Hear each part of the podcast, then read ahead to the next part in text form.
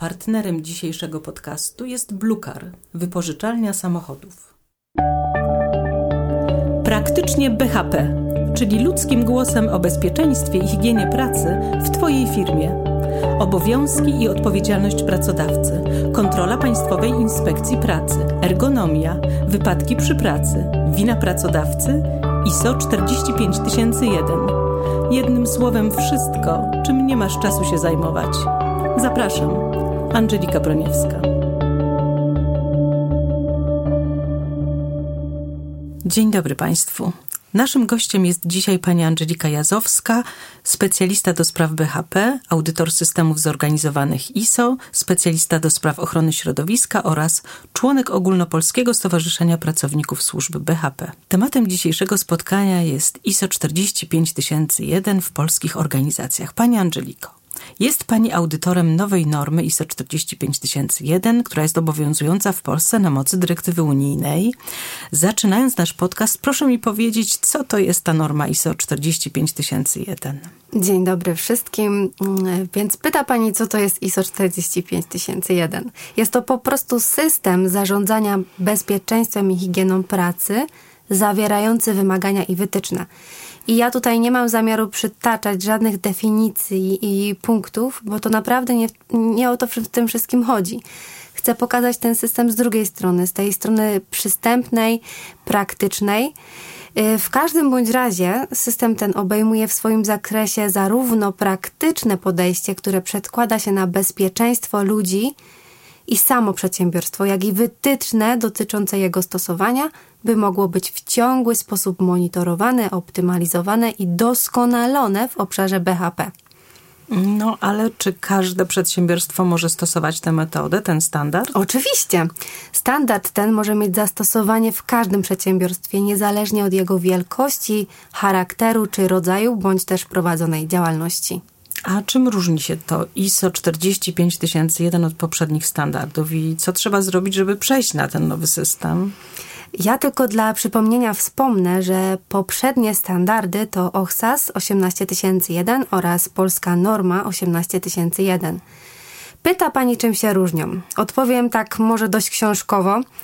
Więc y, norma ISO 45001 wymaga uwzględnienia punktu dotyczącego kontekstu organizacji w zarządzaniu BHP, zwiększenia nacisku na zaangażowanie najwyższego kierownictwa poszerzenia wymagań związanych z komunikacją, przede wszystkim planowania ryzyk i szans. I właśnie te ryzyka i szanse to są dwa słowa, które powstrzymują niektóre organizacje przed przyjęciem czy też przejściem na ISO 45001. A co trzeba zrobić, żeby przejść na ISO 45001? Przede wszystkim to trzeba chcieć. Trzeba w ogóle chcieć mieć taki system podjąć się tworzenia na nowo lub podjąć się przejścia na ten inny, nowy standard, świeży standard.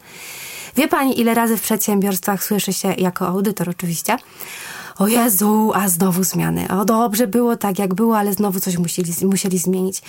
No i w sumie, skoro nie jest to obowiązkiem prawnym, no to wie pani co, to my jednak będziemy z tego rezygnować, no bo, no, bo nie, nie, nie, nie będziemy się w to bawić ale są też takie organizacje, gdzie klient wymaga, by przedsiębiorstwo posiadało ISO. O, i wtedy zaczyna się w ogóle szybka akcja, bo klient chce e, mieć ISO, no to my to ISO sobie zrobimy, no bo przecież chcemy mieć e, kontrakt podpisany e, z tą firmą zaczyna się wielkie poszukiwanie, szukanie w Google, szukanie w mediach społecznościowych, różnych grupach na Facebooku, poszukiwanie audytorów i specjalistów w zakresie wdrażania normy. Co najlepsze, trzeba to zrobić na jutro.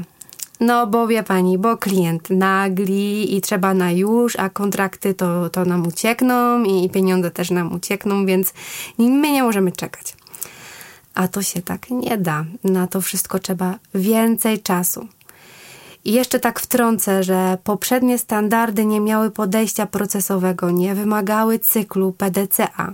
Był to tylko zbiór procedur, przepisów i zapisów, które organizacja miała prowadzić. Tak naprawdę nie dawały nic organizacjom, które je wprowadziły. Oczywiście prócz tych podpisanych kontraktów czy umów z klientami, którzy wymagali tych standardów. Z doświadczenia wiem, że naprawdę nie każda firma posiadająca OHSAS czy polską normę decydują się ochoczo na zmiany. Często nie decydują się na nie w ogóle. Nie zagłębiając się w zmiany, jakie zaszły pomiędzy tymi standardami, a system oparty o nową normę ISO 45001 daje dużo więcej korzyści biznesowych niż normy poprzednie i trzeba o tym pamiętać. Ja pozwolę sobie jeszcze zadać tylko pytanie, czym jest ten cykl PDCA, o którym pani wspomniała? E, tak, e, z angielskiego powiem. Plan, do, check, act. Inaczej, planuj, wykonaj, sprawdź i działaj. Cykl PDCA. Inaczej jest to e, model ciągłego doskonalenia. Stanowi on taką podstawę podejścia, które jest fundamentem zarządzania w systemie bezpieczeństwa i higieny pracy. Wspomniała Pani, że ISO 45001 kładzie nacisk na kierownictwo. W jakim stopniu i o co w ogóle w tym wszystkim chodzi? Proszę nam powiedzieć. Więc tak, e, norma ta, to całe ISO 45001 jest e, jednym z elementów zarządzania firmą w ogóle. A właśnie dlatego, że to najwyższe kierownictwo ma brać udział we wszystkim i być ze wszystkim zaznajomione. Ma to być system, który jest zintegrowany z procesami i ze strategiami biznesowymi. Jeżeli podejdziemy do tego tak jak trzeba, to wtedy na tym wygramy. Ja wiem, że nie każdy teraz ma normę przed sobą, ale w każdym bądź razie jest tam taki punkt piąty normy i jest to przywództwo, a punkt 5.1 to polityka. Polityka firmy, organizacji, która musi być odpowiednia z naszą organizacją. Musi zawierać doskonalenie i wymagania BHP. Musi być udokumentowana, wdrożona i utrzymywana, zakomunikowana oraz dostępna. I tutaj tak e, przy okazji chętnie przytoczyłabym e, pytanie, jakie zadaje audytor podczas audytu. E, oczywiście to pytanie będzie wynikać e, prosto z normy i brzmi ono tak.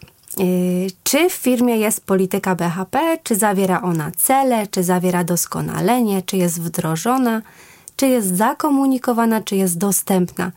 Jeżeli tak, to proszę mi pokazać gdzie. Na spotkaniu otwierającym pojawiają się też inne pytania, zazwyczaj kierowane wprost do najwyższego kierownictwa.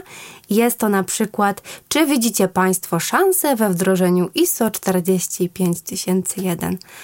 O, i tutaj zazwyczaj y, zapada cisza albo, albo audytor słyszy, ale pani kochana, my to specjalnie tylko dlatego robimy, żeby pozyskać następnego klienta, no bo przecież on tego wymaga.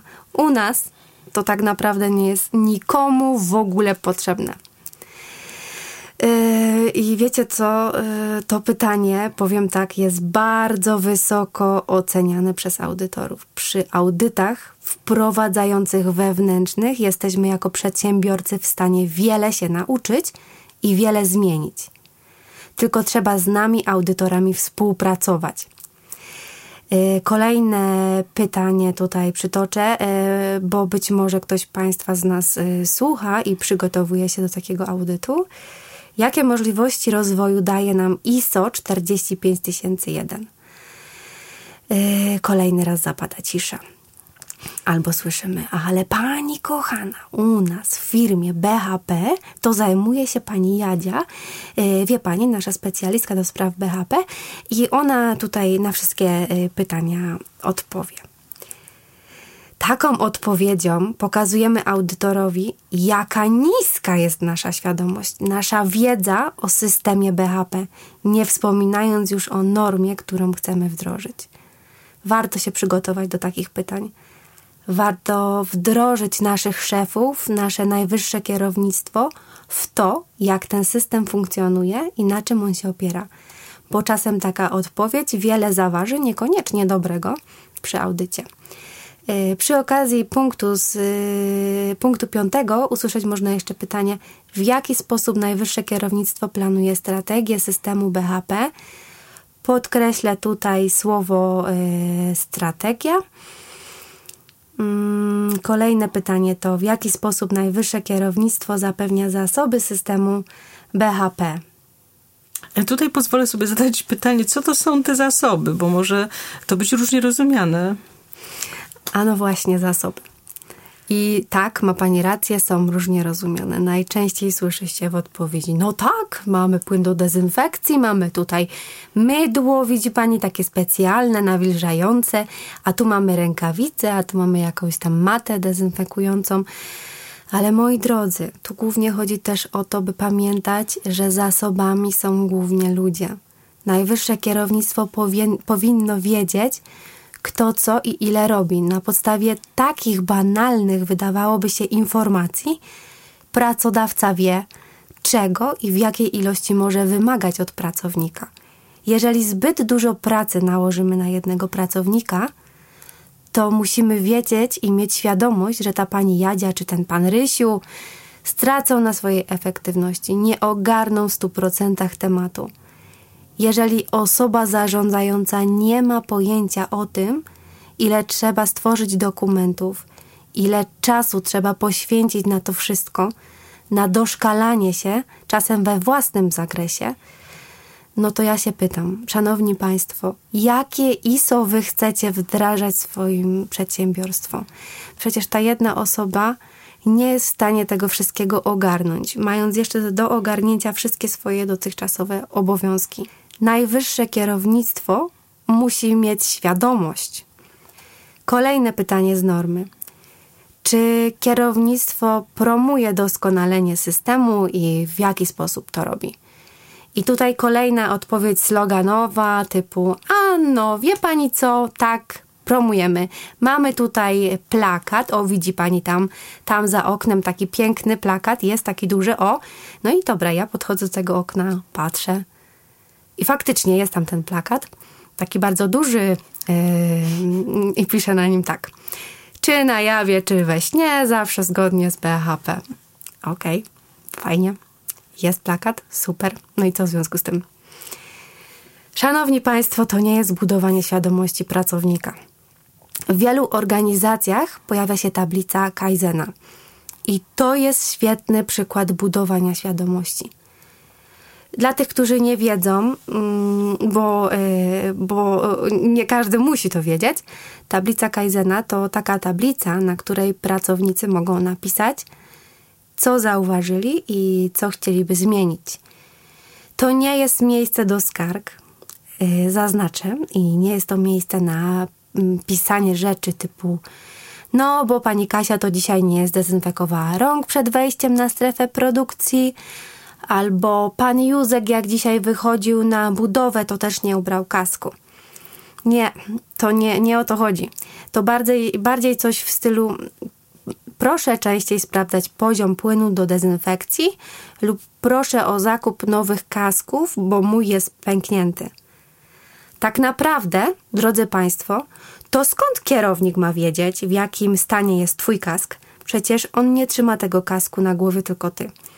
Więc weź, napisz, co Ci się nie podoba, co chciałbyś poprawić, skoro masz taką możliwość. W taki sposób to właśnie pracownik daje nam, pracodawcom nie tylko problem, ale i rozwiązanie. Często te tablice są puste. Są puste, bo ludzie się ich boją. Nie wiedzą, co tam napisać, albo też napisali i nic z tego nie wynikło. Więc prosta sprawa. Nie dostajesz informacji zwrotnej, przestajesz się udzielać. Jeszcze podam tu kilka pytań, bo tak jak wspominałam, może ktoś nas słucha i przygotowuje się do audytu certyfikującego. Kto zarządza systemem i czy ma odpowiednie kompetencje?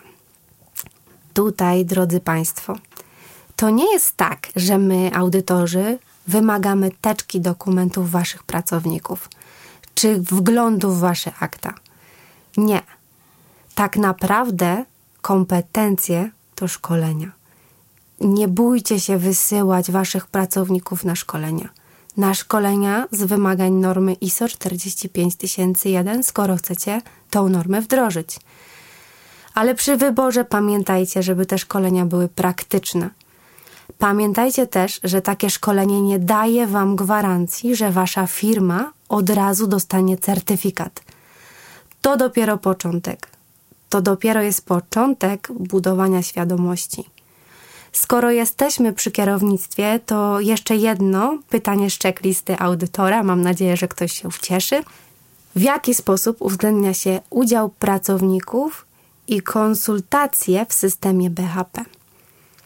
Kolejny raz napotykamy ciszę albo o pani kochana, no to ja zatrudniam 400 czy 300 pracowników i ja mam każdego pytać, co ja mam robić?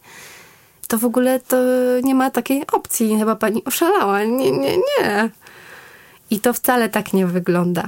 Mm, czasem brakuje po prostu takiego odgórnego oświadczenia pracodawcy czy kierownictwa, typu nie wiem, e, wystarczy zebrać ludzi na stołówce, czy jakiejś sali, czy na korytarzu i powiedzieć im: Szanowni Państwo, my jako firma chcemy wdrożyć normę ISO 45001 związaną z bezpieczeństwem i higieną pracy i będziemy chcieli, żebyście brali w tym udział. Pamiętajcie, jeżeli podejmiecie decyzję o wdrażaniu ISO, to najpierw zakomunikujcie to Waszym pracownikom. I tu po to wybiera się pełnomocników systemu, żeby to oni uświadamiali tych ludzi i odpowiadali na ich pytania. To jest przykład zasobów, właśnie chociażby w formie tych pełnomocników, którzy są oczywiście przeszkoleni. Trzeba pamiętać, bo to chciałam powiedzieć, jest to niesamowicie ważne. Audytor to też człowiek i chce Wam pomóc, naprawdę. Podstawowym celem audytu jest ocena zgodności z systemem, a nie kontrola. Wielu z Was myśli, że jak przychodzi już audytor, no to on przyszedł tylko na kontrolę i szuka jakiegoś punktu, żeby was zdobić. Nie, to tak nie wygląda, nie szukamy samych błędów. My chcemy wam pomóc, y, no chyba, że ewidentnie ktoś chce nas na samym początku podrażnić, a my to wiemy, to jest ta intuicja, to się czuje na samym początku spotkania otwierającego. Na przykład pokazujecie nam prezentację waszej firmy, która ma, uwaga, 100 slajdów Super, naprawdę ekstra. Mhm. Y, my tak naprawdę chcielibyśmy to zobaczyć na żywo. Nam się y, takie zachowanie już nie podoba. Y, są też inne propozycje. Proponujecie nam pyszne śniadania albo ciasteczka, kaweczkę. Wszystko po to, bylebyśmy jak najpóźniej zaczęli przeglądać dokumentację, czy też robić oględziny strefy produkcyjnej. Szanowni Państwo, no szanujmy siebie i swoją pracę.